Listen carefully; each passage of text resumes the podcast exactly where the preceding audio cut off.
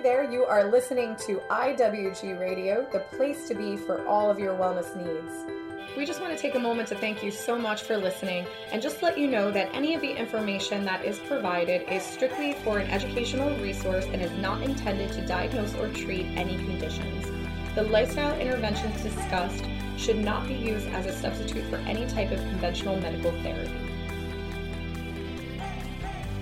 All right, everyone. Welcome back to another episode of Integrative Wellness Radio. I am here with Dr. Nick. Hey, hey, hey. And we are talking about the reason why you cannot kick your addiction or even your vice. I think that this is, a really hot topic right now. Unfortunately, we are dealing with so many issues when it comes especially to drug addictions.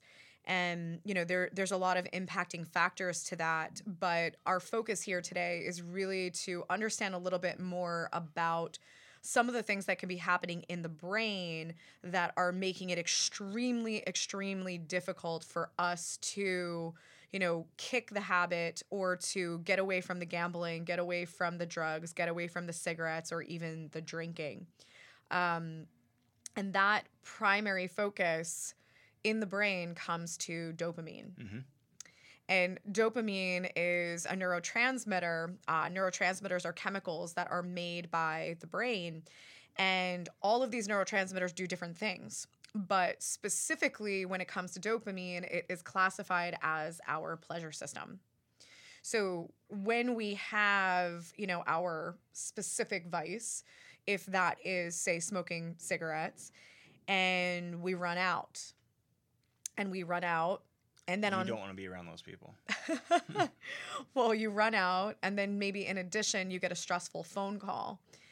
You might very rapidly shift into feeling very angry and maybe throw something even. And that's primarily because you are already low in dopamine, and your cigarette, when you light it up, or that glass of wine that you pour, or whatever the case may be, is going to then give you a very temporary boost of this dopamine. And when you're not getting that boost because you're already deficient and you have a stressful thing that happens, it's going to shift you very rapidly into a very erratic behavior. And it's easy to see that, one thing that quote unquote was a vice and that you enjoyed ends up really becoming a vice that you're dependent on it to function. Mm-hmm. And you're using it like a medication, honestly, being dependent on it. And without it, your body and your brain's not functioning well, then it's time. Well, and I think that's so significant that you say that, because I think all of us are guilty of it at some point, that, we have phrases, oh, I eat my feelings, or, I have to go home and, I pour my glass of wine. It's just my ritual, or it's just like how I end my day, or, oh, I tried to quit smoking, but, something really stressful happened, so I went back to it. Or you quit smoking, but you just changed to something else. It's just like replaced with alcohol, or replaced with sex, or replaced with food. Like, mm-hmm. It's just whatever fixed that. Yeah. Well, that's huge. We usually will transition, and, we kind of give up. A lot of people say give up alcohol, and then they replace it with food. Right. And they end up, overindulging in a lot of sugar, sweets, chocolate. I can't stop smoking. I'm going to gain all this weight. Yeah. Yeah. Well, and that's the funny thing is as much as we want to think that the smoking is really great for our metabolism, it's not really how it works. But we find ourselves like transitioning from, one thing that we consider to be bad to something else that we classify as being better, but it's still something that we are using to boost those dopamine levels because we've never actually fixed them in the first place. Right. So I think it's important to establish, outside of feeling that you might have one of those vices, if it is, smoking, if it is some type of drug, it doesn't matter if it's, a pharmaceutical downer, upper, or even, something as significant as heroin. But, those are all falling in the same category. Gambling, the same. They're all different avenues of seeking pleasure to give us a very short-term dopamine fix. But there are other things that we might be experiencing when we also have a low amount of dopamine. It's like a lack of drive, you know, if we don't have, you know, that urge to be able to, you know, start something, or if we do, we can't finish it. Mm-hmm. You know, a lot of times that has, you know, the connection with dopamine as well. Yeah, it's definitely a lack of motivation. And I think this is the really important thing to decipher between people that are dealing with serotonin deficiencies, which they say serotonin deficiencies is the biggest culprit behind depression, and a dopamine deficiency. Because with serotonin, those are people, when you're low in serotonin, that you really struggle to find pleasure in anything. Right. You know, even going out with your bestest friend, you're not feeling joy from that. You're not feeling joy from some of the foods that you used to love, or, you know, things that you used to love to do. But when you're dealing with a dopamine deficiency, you still will experience joy and pleasure, but you have an extreme lack of motivation. Mm-hmm. And that lack of motivation, you might often find yourself isolating yourself because of that reason. So dopamine and serotonin deficiencies look different in that sense. Is one is going to be, it's very, very difficult to experience any level of pleasure. The other is you can experience pleasure, but your motivation is not always there. And then, I mean, I don't know if you want to go take this curve we can talk about later, but it's like dopamine, besides kind of the addictions, that has a big part in a lot of, you know, conditions that I deal with the brain, Parkinson's, mm-hmm. And being, I mean, the major cause of Parkinson's, and the also effect of, you know, the basal ganglia, mm-hmm. How Parkinson's is affected by that. Well, and I wanna stay focused on addiction, but I think that the biggest point of Parkinson's and talking about Parkinson's is the fact that if you are someone who is struggling with giving up that specific vice or addiction, that you are potentially setting yourself up, unknowingly, of course, to develop Parkinson's later in your life. Because if your dopamine is so deficient, your part of your brain that creates the dopamine, your hippocampus, is going to start to degenerate, and it will degenerate more and more over time. And that will get to the point that you are so deficient in your dopamine that you are starting to manifest the symptoms of Parkinson's. A lot of times, like, people with Parkinson's, like, you know, besides a lot of the physical symptoms, the gait and shuffling, but then there's the lack of drive, the lack of motivation. So mm-hmm. it's taken from early stages to more severe stages. Mm-hmm. But it's interesting that you honestly start doing very similar things with both patients, both type of people, mm-hmm. Whether it's, you know, physical, chemical, emotional. It's like looking at those different systems and saying, like, you know, looking at DOPA and then the precursor L-DOPA, and looking at, like, vitamin B6 is really important to that. Magnesium is really important to a precursor to mm-hmm. L-DOPA. So it's like really looking at the whole pathway, and, you know, not just giving somebody dopamine, because that's not going to work. Well, and I think it's important to establish, like, why. Why does somebody have low dopamine in the first place? And, you know, there's a lot of different reasons. One thing that I will say, though, is when you are constantly using, let's just use cigarettes as the example, when you're constantly using the cigarette to induce the dopamine, you know, the temporary dopamine high, it's a negative feedback loop. Mm-hmm. So maybe you started smoking to be cool, or maybe you started drinking to, you know, be social. The more you do those things, the more artificially you stimulate the dopamine, the more likely that your brain is not going to make the dopamine. So you could easily induce your own dopamine deficiency, which makes you more and more dependent on whatever that item is that you're consuming. But outside of that, there's going to definitely be other reasons for why someone might be dopamine deficient in the first place. And one of them is what you just described, is, are you getting what your brain needs to make the dopamine? And one of the big ones is there's DOPA, L-DOPA, but the precursor to all of that is phenylalanine. And phenylalanine is an essential amino acid. So what that means is your body doesn't make it. You have to get it from your external environment, so mainly your diet. And phenylalanine is going to be in most animal-based products. So when you're talking about amino acids as a whole, because you'll notice that when we talked about tryptophan in our previous podcast and how that helps with serotonin, we talked about how the keto diet can be really beneficial because you're getting, you know, meat, you're getting cheese, you're getting salmon, you're getting a lot of these animal-based proteins.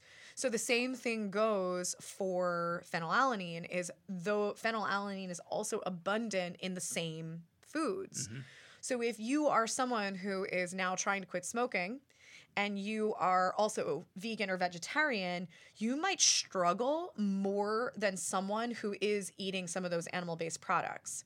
And I'm not advocating for everyone to be keto or for everyone to eat those things, but you need to make sure that you're supplementing with some type of nutraceutical to make sure you are getting the phenylalanine so that you can actually have the ability to make the dopamine. I agree and disagree a little bit there. Oh, okay. Go for it. And it's not so much I disagree with, you know, you don't have to be, you know, keto, but it's like I was talking to a person over the weekend and I was like, I think a major problem we have in society right now is identity issues. And it all comes down to identity issues. Like we have people that are, you know, they're very blunt on saying I'm paleo or I'm keto, or, you know, you'll go to a restaurant and you'll hear the person, they're really loud, like, I'm a vegan. And like, was this cooked with any meats? Are they friends with meats? Like, I'm not eating anything. And I understand, like, the whole production of animals being treated, it's really bad. Yes. And that just comes down to understanding that it's quality. And it's not quality on just quality of the meat, but it's quality of, you know, where's the farm that they're using? What's like the process that these animals are being raised in a humane, sustainable way, and the farming too. But the disagreement comes from understanding, like, like choline and phenylalanine, like, we need these amino acids, but the best way to get it is in its whole form because it's going to be more easily digestible. And like taking a vitamin is great, and sometimes like you're going to stay being vegan, like that's what you have to do to be able to heal the brain. But it's like understanding that the brain is, you know, mainly fat, and that it's human, we're an animal. So it's like if you want to support it, you have to give it animal fat and proteins and aminos, and that just comes from animal products. You don't have to eat much of it, and that's another big problem with the standard American diet, is that we overdo literally everything. We overdo smoking, we overdo alcohol, we overdo eating. Because we're all dopamine deficient. See, Nick, this is why we're talking about it. And I mean, and it comes back to identity. And you identify yourself with this one thing, and it's also not understanding, like, if you're not satisfied with where you're at in life, if you keep doing what you did yesterday, you're going to keep getting the same results. Yeah. So it's like, understand that vegan may have been an amazing diet for you at a certain point to get the results, to reach the goals, but that doesn't mean that, you know, we need to do the same thing today in order to get different results tomorrow, because that's just insanity, doing the same thing over and over and expecting different results. So I think if we can, quote unquote, kind of crush the identity of, especially with diets and foods and these things, and understanding that in different parts of our life, it's a different chapter, we need different foods. Like sometimes we need paleo, sometimes we need a carnivore diet. Yeah, the body is always changing, and it's going to have different needs. And especially, you know, something even like with the seasonal affective disorder that we talked about in our previous podcast, you know, when you're talking about seasonal affective disorder and you're talking about one place in the world that has various spans of time that it is dark, that's going to be Alaska.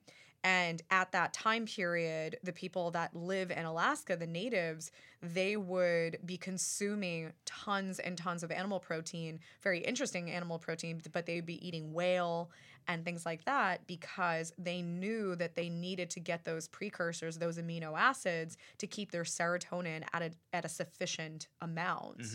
And I think that, you know, when it comes down to ethics and it comes down to farming, yes, farming is 100% corrupt, but it doesn't mean that all farming is corrupt. And when I said phenylalanine is an essential amino acid, meaning our body does not make it, and it primarily comes from animal product, that means that we were intended to eat animal product. And you can get phenylalanine from oats and chocolate, but you can eat oats and chocolate all day long, and you're never going to get the amount that you can get from eating a hard-boiled egg. And it's not just the amounts, it's how the body's able to use it and transport it. And that's, exactly. That's the part of a different story. Yeah, so when you're talking about, you know, the egg, you're getting choline, you're getting magnesium, you're getting calcium, you're getting so many of the other cofactors, which will actually allow your body to take the phenylalanine, convert it into the dopamine properly, and then allow it to get into the brain, crossing the blood-brain barrier, and actually use it. And the, keeping it just simple, the protein and fats, like they're friends. They really work and help each other out. And it's like you can have some of the proteins, animal protein or plant protein, but you're not really having that friendship with fat to help it go through and cross and travel. Mm-hmm. Yeah. So I think overall for those of you listening that are vegan, vegetarian, it's not that we're advocating for, you know, the inhumane things that are happening with farming. It's just understanding that our bodies do need balance and they do need, you know, these essential amino acids for our brain health. And we have to be strategic and we have to seek out quality and we have to become friends with the farmers and we have to just kind of do our own homework when it comes down to it. And it's, I mean, I didn't want to come across and bashing vegans. Like there's weeks that we're vegan, there's weeks that we're vegetarian, there's weeks that we're paleo. I don't think we've actually ever been carnivore. But there's weeks that we're all of these things. I mean, you wrote a cookbook that's mainly paleo. Yeah. So it's like there's... It just depends on what you're trying to fix, what the goal is. That needs to comes back to what's your diet look like and not like this is the diet I'm going to do and it's actually not in alignment with the goals you have. You know, it's always like starting out when I was doing personal training, everything goes by the SEDS principle, specific adaptations to imposed demands. So it's like what demands are you placing on your body physically to get you to the goal? Like, is it muscle gain? Is it weight loss? Is it like, do you want to do a marathon? Are you going to do a Spartan race? Like, those training programs are going to be different. And depending on what your goals are and what deficiencies you have, your diet's similar. Like, it has to be that different compared to what your goals are. Yeah, no, I completely agree. And I think it's listening to your body, you know, really, you know, just paying attention because your body's usually telling you what it needs. You know, I know that there's so many women that go through major stints of being, you know, vegetarian. And then they're like, all of a sudden I woke up one day and I just wanted a steak. And it's usually because your body needs iron. So being conscious of what your body is telling you is really important. And It's just right now in America, we have so many things. I shouldn't even say in America. It's really everywhere. But we have so many things readily available to us. So you wake up and you have a craving for red meat. And it's easy to say, oh, I'm going to just grab, you know, some type of fast food burger, which is unfortunately not going to give you the same nutrients if you were to go get a grass-fed, grass-finished steak. So we have to also be able to navigate that as well. But when it comes back to the dopamine and, you know, some of the issues with being able to have sufficient amounts, you know, the other big factors that it comes down to is how well is the brain getting oxygen and how well is it getting the nutrients that it needs.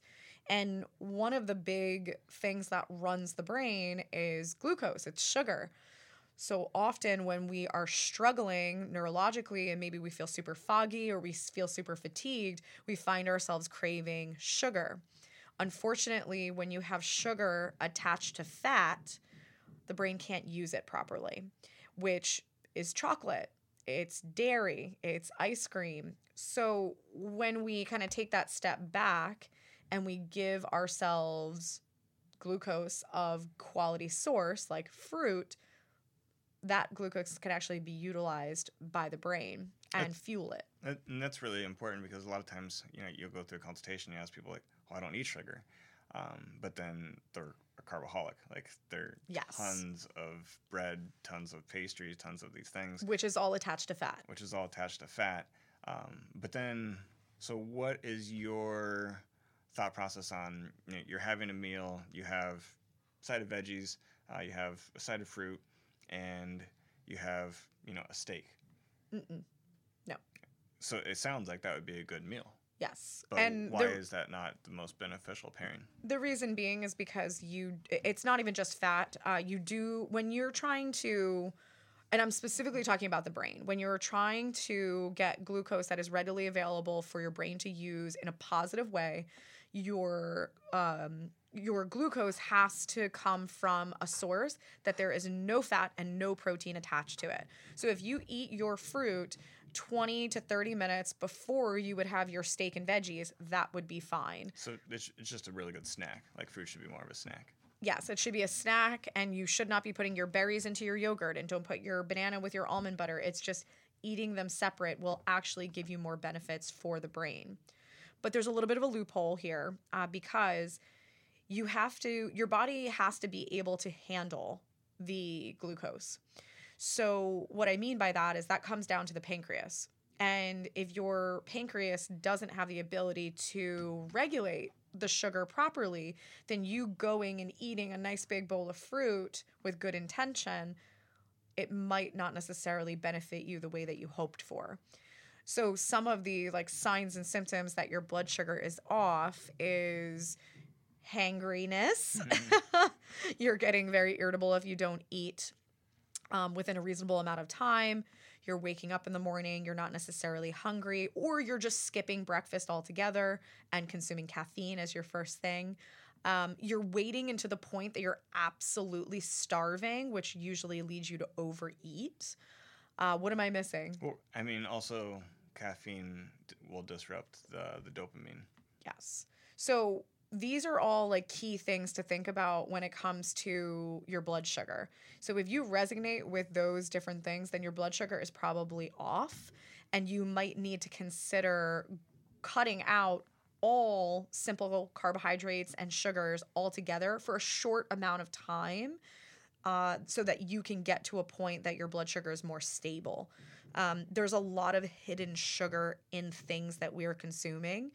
I know for me, I used to be addicted to, so when we talk about addictions and dopamine fix, a mocha latte was my absolute dopamine fix. Like, that's not on people's radar that you're thinking the bad stuff. You're thinking cigarettes, alcohol, wine, you know. Bourbon. It, for me, it was a mocha latte. As soon as my stress got high, I was like, I'm going to Starbucks. I'm going and I want my mocha latte. And what was interesting about that is, when I started to realize like the calories and the sugar that I was consuming, I was like, you know what? Let me switch. Let me get away from the dairy and get away from the syrups. And I started just getting a regular latte. But what's interesting is I went to Starbucks a lot when I was younger. And I remember when I started to make my own lattes, I would make, a coconut milk latte. And I realized it tasted very different. It wasn't sweet at all. And I realized that I thought I was doing a great thing by literally no added sugar, just getting a coconut milk latte. But depending on where you go and depending on what type of coconut milk it is, it could easily have 30 or 40 grams of sugar in it. Right. So and most coconut milk, it's still going to have about 10 grams not added, just naturally. Exactly. So then if there's any added, then you're pretty much drinking a pop or a soda. Yeah. So it's fascinating because the dopamine fix can be anything. It could be a physical act of, like you said, sex. It could be gambling. It could be food. It could be alcohol. It could be drugs. It could be so many things. And especially when you're talking about a mocha latte, you're not necessarily thinking that that's a super bad thing. It's like a treat, right, if anything. So when we shift in and we start being more conscious, there's so much hidden sugar. And I found that I had to revamp my diet. And I just personally, for my body, the ketogenic diet was what helped me. And I did it only for a short amount of time, but it helped me to get my blood sugar more stable because I was more hypoglycemic. I was like running really low. And then if I ate, I was spiking and crashing, which was causing me to be fatigued after most meals. And I almost always wanted midday coffee. And that is just so much more stable that my blood sugar is stable. I think it was really important that you said, for you, keto worked really well.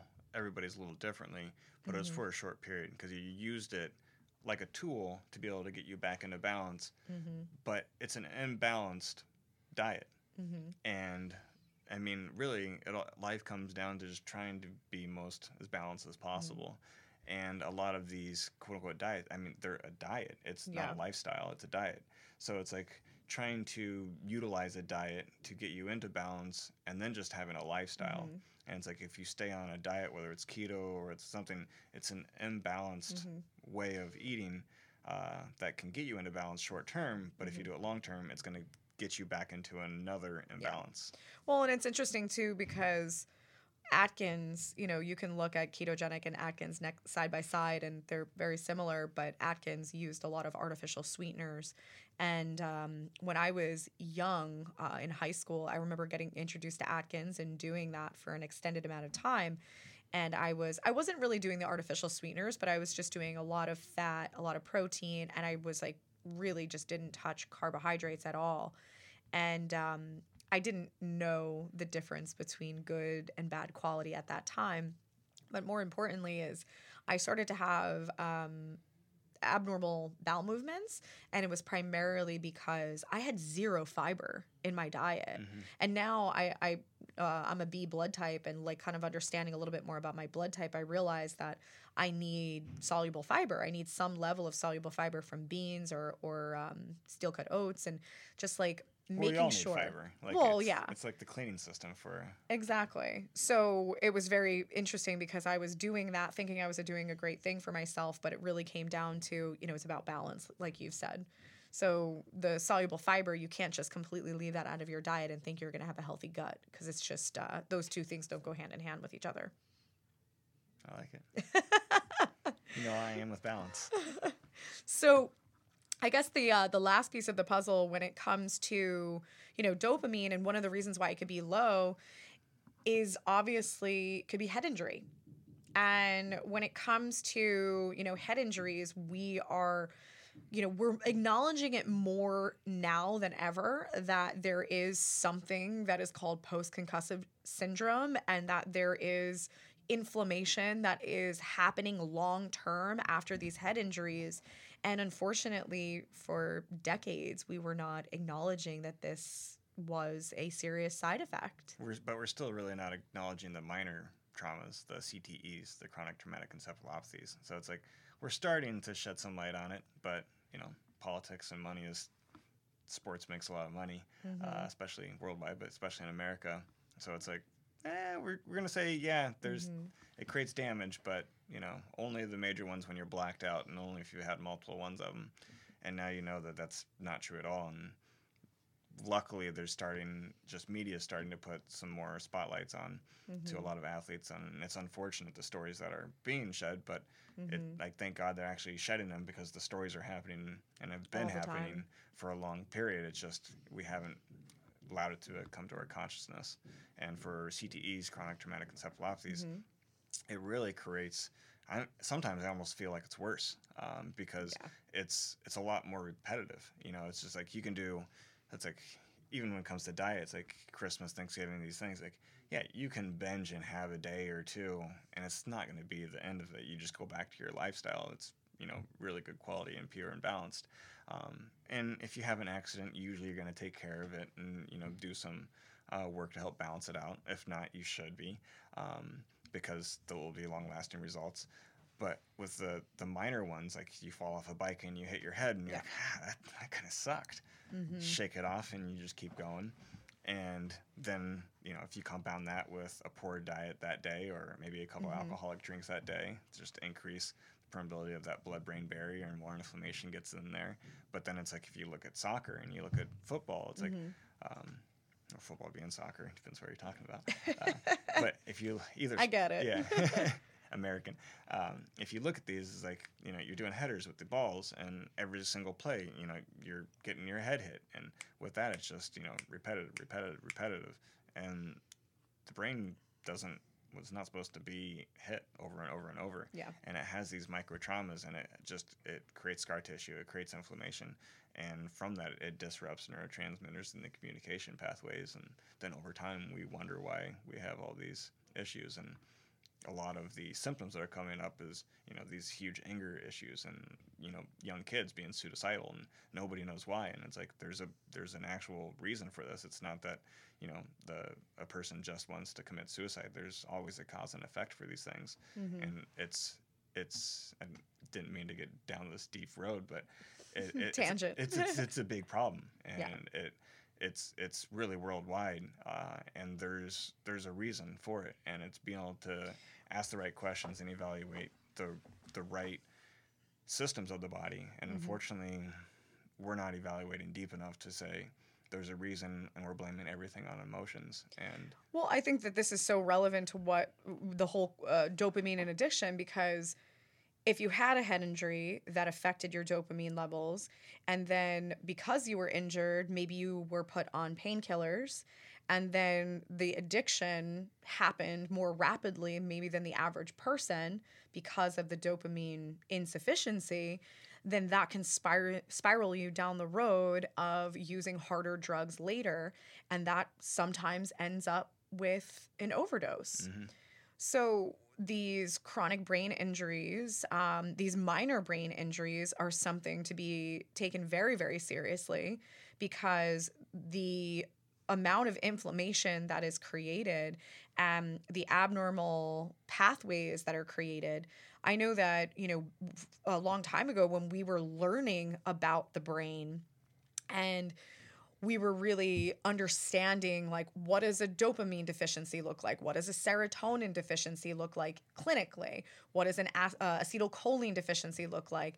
You had every symptom for every single deficiency, and you have had 13 concussions, let alone lots of CTEs. Exactly. And that was for a variety of reasons, everything from, sports to sledding and other things.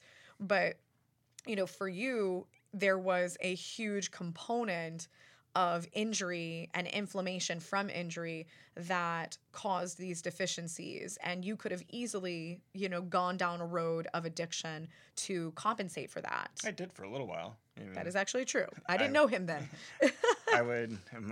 Anybody that knows me from college knows that, I used alcohol multiple times daily. It was literally, I would go to class sometimes drunk. I would leave class sometimes and drink and go back to class. Mm-hmm.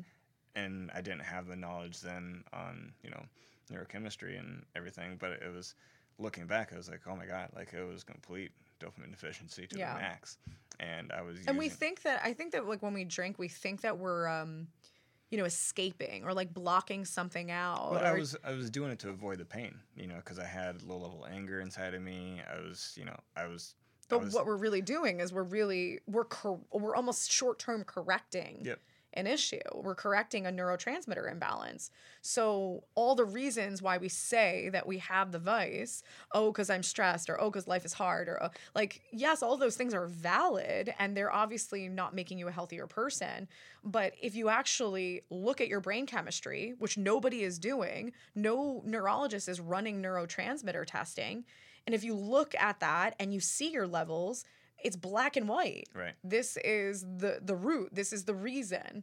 And if you're able to balance that through non-linear modalities, which what I mean by that is if you think you're going to flood the brain with dopamine through a medication and you're going to be cured, that's not how it works, because if it was from trauma, you're not fixing the inflammation with the medication. If it's from blood sugar, you're not fixing the blood sugar with your medication. If it's, from just the, the repetitive stressors in your life, you're not going to fix the stress in your life and the trauma in your life by taking the medication. You don't fix any of those things through this linear approach. Hmm. And the sad part is it's you get to that state where you have any stress and you just can't deal with it. Mm-hmm. And then that's when... the lack of motivation kicks in and the isolation. But, even going to it, because, I wasn't... I don't know. I guess you could call it I was suicidal because I had some thoughts of it. I didn't think I was ever going to take action of it. But there's a good period of time when, looking back, all my neurotransmitters, but especially dopamine, was so low that, I had thoughts that this would be easier. And it's taking on when any problem in the world is just too much to bear, but there's no problem. Every single stress that comes to us is just a feedback mechanism and allowing us to see what's imbalanced. And instead of not being able to handle it, it's just, unfortunately, we're not giving the information to say, this is actually why this feedback mechanism is being created. and this is what we can do to change it. Yeah. So it just changes that response of and not being overburdened. Well, and I think it's just these cases are mismanaged. They're mismanaged in the sense that we are looking at addiction as being addiction. It's just, oh, this person went down a wrong road in their life. And we're not looking at it from a neurological scientific perspective. We're not looking at what success can we get if we actually balance this person's brain out. And most people and most families that are watching their family member deteriorate from addiction have no idea that these types of therapies like neurofeedback, nutrition can help, ketogenic diet can help. They have no idea that brain entrainment devices exist. They have no idea about these approaches. And I see billboards left and right, especially in New Jersey, addiction centers. These addiction centers are using pharmacology, medicine, to help to detox them from their heroin, and then they're usually putting them on other antidepressants and then other types of medications to palliate their symptoms, and then they're shipping them off on their way, and we're not actually even understanding what's wrong with their brain. Right. So it's a very frustrating system, and I personally feel very strongly about it because I have seen many friends that have passed away or are slowly deteriorating from addiction. And, you know, I just want people to know that there is a reason for it. There is something that can be done for it. But, you know, at the same time, the person does need to want to get well. Yeah. And I think that's a really important factor is, you know, you can only, bring a horse to water, but you can't make him drink. So there's 100% scientific reasons for addiction.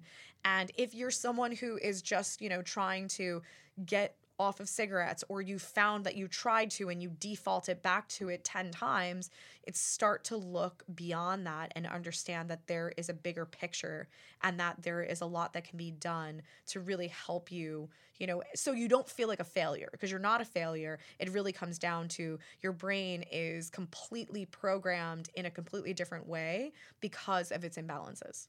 And it's interesting you said programmed, because that's a piece that a lot of people try to deal with is just through therapy and just talking and like trying to break an addiction through talk therapy. And the limbic system part of the brain definitely gets imbalanced. But really clinically what I think what we both found is that to really break an addiction, you need to work on all the pathways. You can really help the emotional center of the limbic system, how the amygdala processes stress through actually biochemistry, helping the neurotransmitters to function better, taking a lot of that stress off so that emotionally it's just, you know, everything's working better. But there tends to be an emotional component that kind of, not for everybody, but for some people that did kind of start this process of being an addict. And like it said, it's like a lot of times that drink started or that cigarette came when they were stressed, and then they did that over and over, and that created an imbalance biochemically. So then You can do things biochemically to go back and reset those patterns, but then you have to go back and still fix the imbalance perception of that stress. Otherwise that program is still running emotionally. The habit. Through the limbic system. Mm-hmm. So you really have to somewhere in the process, depending on when it's most beneficial for the person, to go through and balance out those imbalanced perceptions that was creating that habit and stress. Habit change is probably the hardest thing for people. And it's partly, you know, reprogramming the brain, but also being able to reprogram with very specific strategic tools that work. And that's really your specialty in the practice, is being able to use different modalities that help with that reprogramming and redefining, you know, what fulfills us, and also redefining what our habits are. Right. So when it comes to, you know, addiction, like obviously dopamine is a huge part of the puzzle, but there are other layers to it. There's habit, there's how are we dealing with stress, there's, you know, blood sugar handling, there's brain trauma. So this is not for you guys to have to navigate through this on your own. This is for you to be able to have you know, professionals that have worked with this clinically that will walk you through this path, do the right testing, decipher, you know, is it just dopamine? Is there other pieces of the puzzle so that you can then be put on a path to actually recover and be well? And, you know, this is obviously can be as minor as, you know, I just want to, you know, stop having my nightly wine, or as severe as, you know, I've gone back and forth with doing heroin. So it really comes down to there's obviously going to be levels of severity and, you know, more intense treatment for someone who's more severe, but there's a foundation, a foundational problem that exists that needs to be looked at in the event that there is addiction. And the best part is that there's a cause for every effect. And with that, mean you can help every cause. You can help every effect. Awesome. Love it. Well, thank you all for being here. We hope this was extremely, extremely enlightening. And for those of you that want to understand a little bit more about our brain program, check us out, integrativewellnessgroup.com. Dr. Nick and I run it together because we're both bringing different expertise to the table. So it's really fun for us to work together with these clients. But you can also sign up for a strategy call to learn a little bit more about our process and our testing at integrativewellnessgroup.com. We have links everywhere to set up those strategy calls with our client services team. So thanks again, guys. We'll see you next time.